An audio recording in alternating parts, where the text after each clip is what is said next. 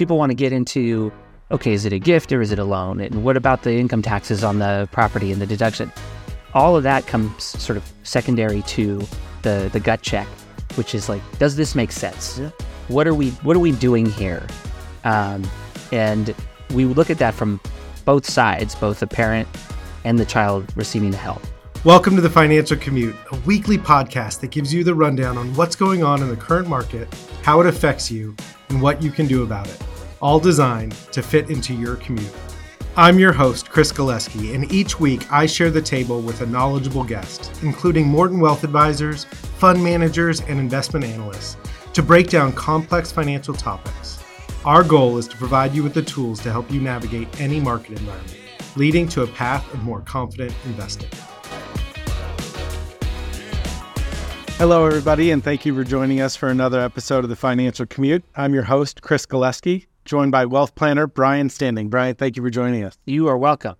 Exciting times. I mean, often you and I get together, we talk a lot about estate planning ideas and strategies and limits and just that whole realm of decisions that we need to make with regards to certain trust structures or gifting. hmm I love all these things. But today, we're talking about whether or not it makes sense for parents or grandparents to help their kids or grand grandkids purchase real estate.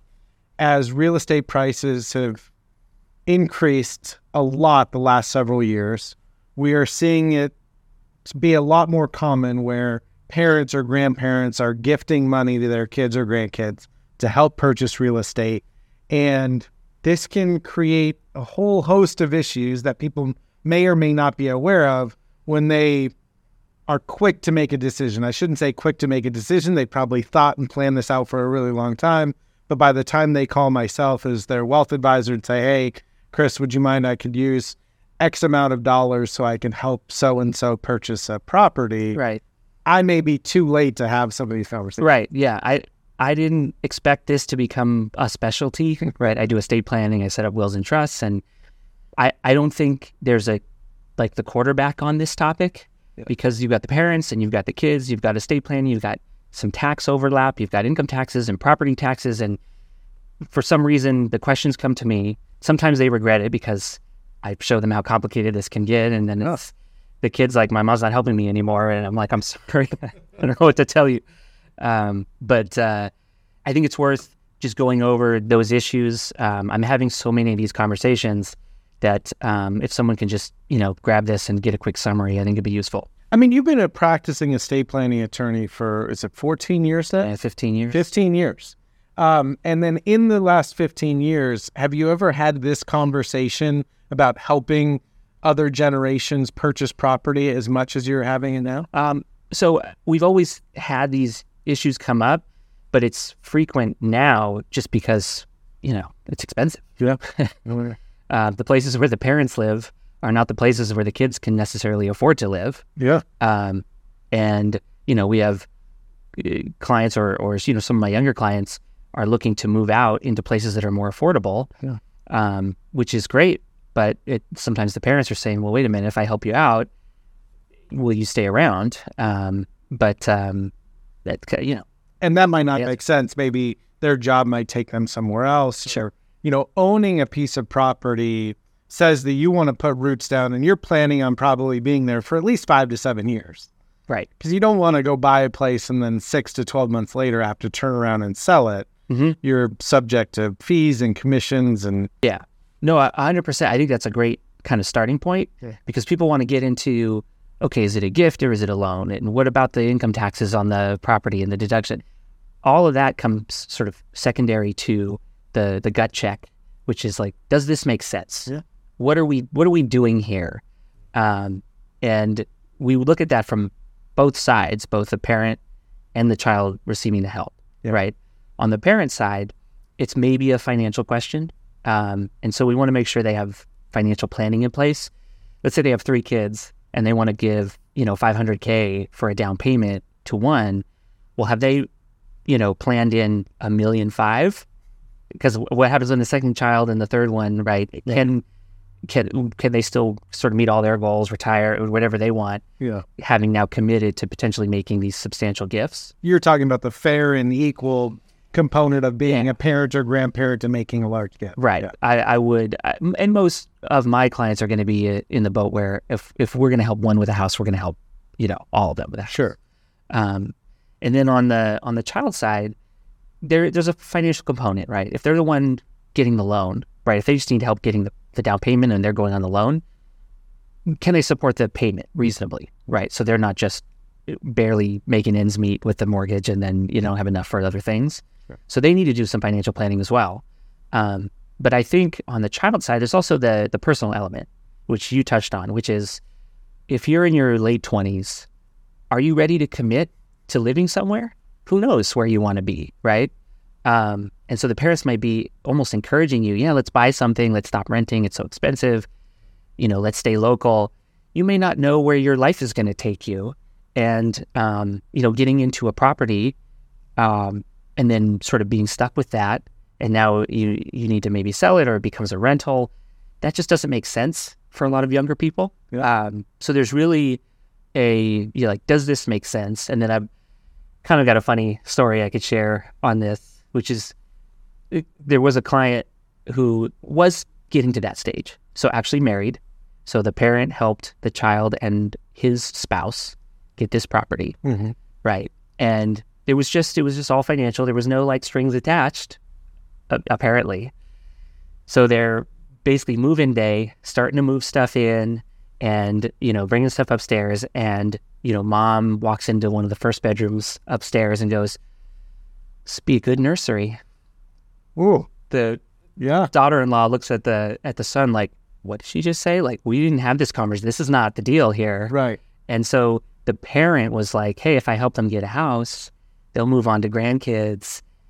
And they weren't ready to have that conversation. And Right. all of a sudden, they're feeling pressure from day one. Oh, I I helped you with the home.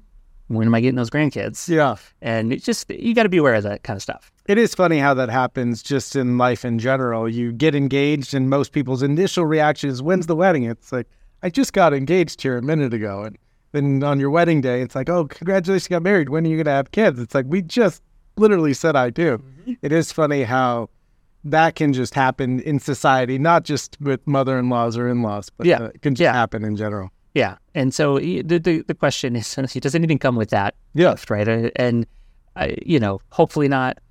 Maybe they deserve to have some strings. Who knows, right? So let's say let's say we've done all the planning and the, the parent or grandparent can easily sustain a gift to one grandchild or several grandchild or, or or kids to be able to help them with buying a property. Let's talk about all of the issues that come about when people do this. Is this a gift or is it the loan? Is the first question. Yeah. And and the the the issue here is that people seem to intentionally uh, fail to take a position on this. Yeah. In other words, they know that if it's a gift, they have to file a gift return. They have to tell the IRS, by the way, I'm giving a bunch of money away. Using part of my exemption. right. Um, and it's not it's not a big deal, but it is uh, sort of irrevocable, and it's some work to do. And so they sometimes will say, "No, it's it's a loan. They'll they'll pay me back." Well, yeah, but then all of a sudden they might not qualify for the loan through the bank to get the rest of it if that's stated as their own. So they'll the other And so typically, when when you're getting if if it's the child who's getting the loan, Mhm. there is a document where you have to sign that this is a gift, right? You know, They're not getting two loans, right. and I don't think people should be in a position to represent something for financing purposes as a gift if it's not really. Like, why even get into that kind of issue? Um, and then, of course, people say, "Well, no, it's a it's a loan. You know, I uh, I'll give it back over time." Well, if it's a loan and not a gift, you now have payments that are required from your child. Those have income tax consequences. Whether or not they make the payment, there's income tax consequences. Right. And so if you're not filing annually and recognizing this income, even if you don't get it, you're now in this weird position where it is a gift, but you didn't file a return. And and we just need to be clear about what we're doing. Yeah. Um, so yeah, it's a it's an interesting question, um, and uh, one we need to address right up front. Is it is it a gift? If so, then maybe the child is getting the loan themselves. If they can't qualify for the loan, well, now we get into well, the parents going on the loan, and then it gets really messy. Yeah. Oh, and then what about the other extreme with the parents just buying the property and saying you can live in it and it's yours? That that comes with some issues or risk too. It it does. Um, I think if it were me and that was being done for my benefit, Yeah. I would really want to consider whether this is uh, an achievement at all, whether this is something that makes me feel like I've earned something or that I'm proud of something. Um, uh, you know, I'm not so sure being handed a house Yeah. is is really what you want. If you really were to sit back and look at your life, and this is more philosophical maybe, but like you want to you want to have those accomplishments where you sort of scrape together money, where you you know got a property for yourself, and maybe it wasn't perfect, but you made it work. I mean, these are like some of the best times in your life, Sure. and so you have to be careful to just say, you know, I'll just move into a property that's given to me. Well, I was also thinking about it from from the other aspect. Okay, let's say that you know the parents buy the property and you move into it and you're living in it, and they say, "Oh, this is yours," and then you wake up, call it five, ten years down the road, and you you now want to upgrade. You want to sell this property and upgrade it to a new one. Yeah. Well, you're not technically the owner if you're the kid, and so when you go to sell that, you don't get that two hundred and fifty thousand dollar capital gain exclusion. Yeah. It's actually an investment property for the parent. Well, and nor do you receive the proceeds on top of that. right. Your parents are the ones selling Yeah. the property. And so you can ask them to buy you a new one Yeah. when it, you grow out of it or when you want to change cities or something Yeah, I was like just thinking about it from that awkward standpoint. but um, that that's correct, right? It's a it's a technically a rental to the parents. You're supposed to be paying rent along the way. Um, otherwise, it's a gift if you're not paying rent. It's really complicated. Um, and yeah, the parents receive the money Yeah. uh, from the sales proceeds, and so you don't actually own anything. Yeah. Um, I think more typically we see help with a down payment Right. because it's it's just the the prices are just such that having that twenty percent um, without help is is challenging. Yeah, and quali- being able to qualify for the loan to be able to make an affordable payment, you probably need to have a larger down payment today Right. because interest rates are higher. Yeah. Um, they're still very reasonable, you know, compared to history, Uh, sure. but it's definitely a lot more expensive than it was a year and a half Yeah. ago. Yeah. So so the most common scenario is help with a down payment, which is a gift, but child qualifies for the loan. Okay. And the key to that is we want the the child to be able to qualify for their own loan so that they can own the title. Yeah. And so that's one of those key things that that is kind of the next once we know this makes sense that we're we all want to do this, it makes sense financially.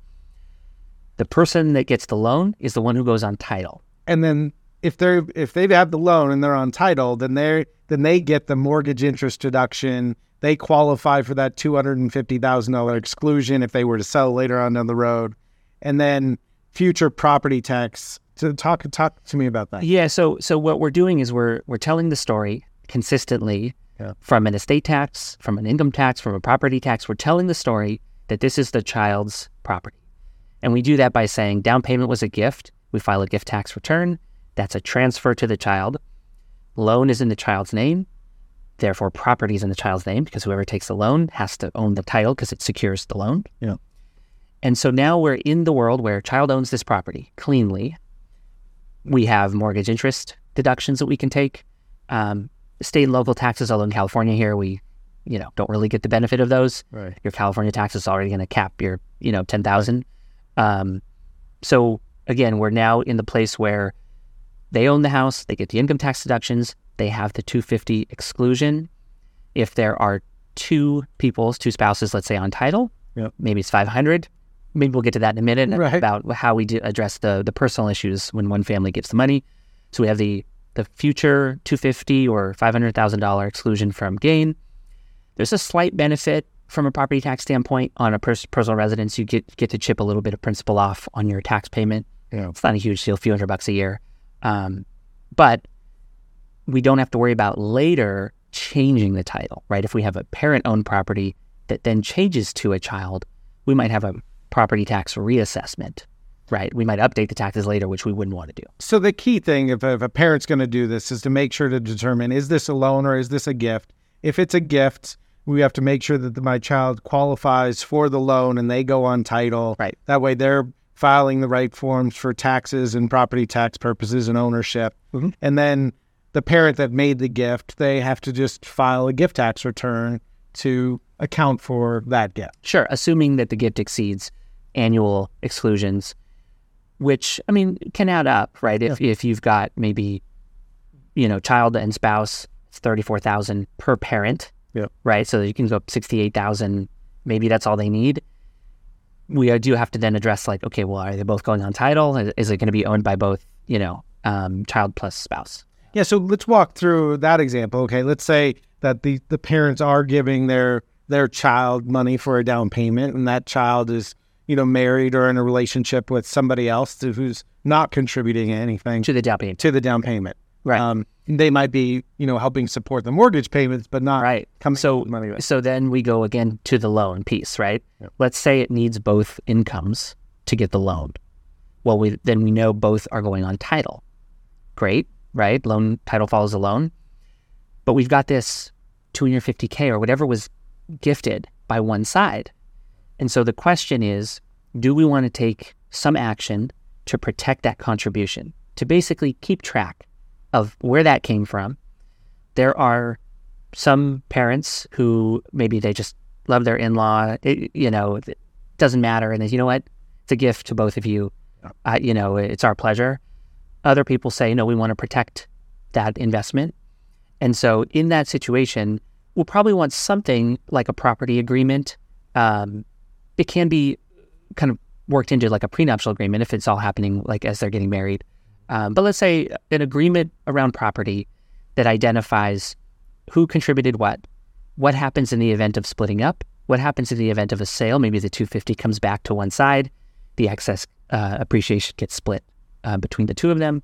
This is something that is not an estate planning issue. This is a family. family like because it Right. sounds a lot like a prenuptial agreement. It is basically with respect to one asset. yeah. Um, and this is one where you need family lawyers.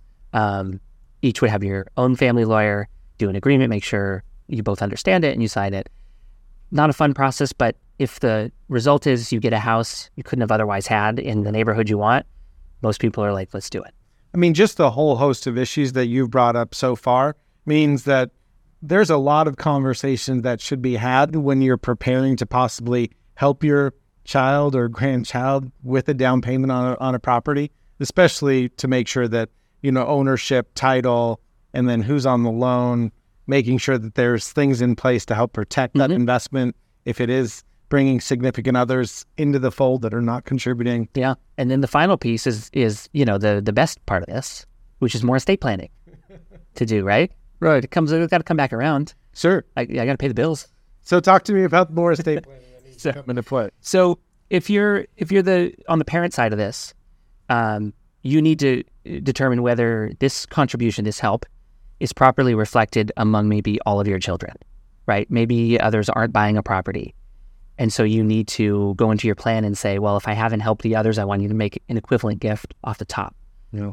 Does that gift scale because they got it now, and in the future that same amount of money isn't the- worth that? Yeah, you're talking about depreciation, right? So when I talk to my grandmother and she says, I remember when a Coke only cost a nickel. Right. Now it's three dollars. Right. That five hundred thousand dollar down payment today might not be able to buy the same type of house, you know, 10, 15 Sure. And and let's say your other child doesn't want to buy a house or has a house, and you say, "Well, I'll just give them five hundred thousand off the top in my estate plan." Yeah. But you don't die for twenty years. Right. That's not the same, right? Them having five hundred thousand now, they would have obviously, hopefully, Yeah. made money with that. Um, and so, it- do we need to account for that? Do you just want to make other gifts now so you don't have to worry about it in the future? Um, so that's that's one issue. If the parent is on title, which child can't qualify, they want them to have a house, and so the parent buys it. Well, now we need to go into the plan and make sure that property gets allocated to the child who's living in it. Yeah. We then need to account for well, who's paying along the way? Do we need to account for some of the child's contributions? Because otherwise, if that's a two million dollar house and it just gets allocated, Yeah. that's 2 million less as far as what goes to that child versus the other. But they may say, I paid into it. That's Right. not fair. Right. So some parent issues if we're dealing with estate planning on helping. On the child side, hopefully they're the one on title. Well, if you own something on title, well, maybe it's time to do your first estate plan, Yeah. right? Uh, uh, real estate is a type of asset where if you don't have estate planning, a living trust, it goes through probate, right? And so you may want to avoid that. You may want to have a trust that now allows that asset to avoid going to court if you pass away, leaves it to the people you want, etc. Yeah, definitely a lot more estate planning needs to go into this when you've had these conversations. I just think about the equalization aspect if you've got multiple kids and what that looks like.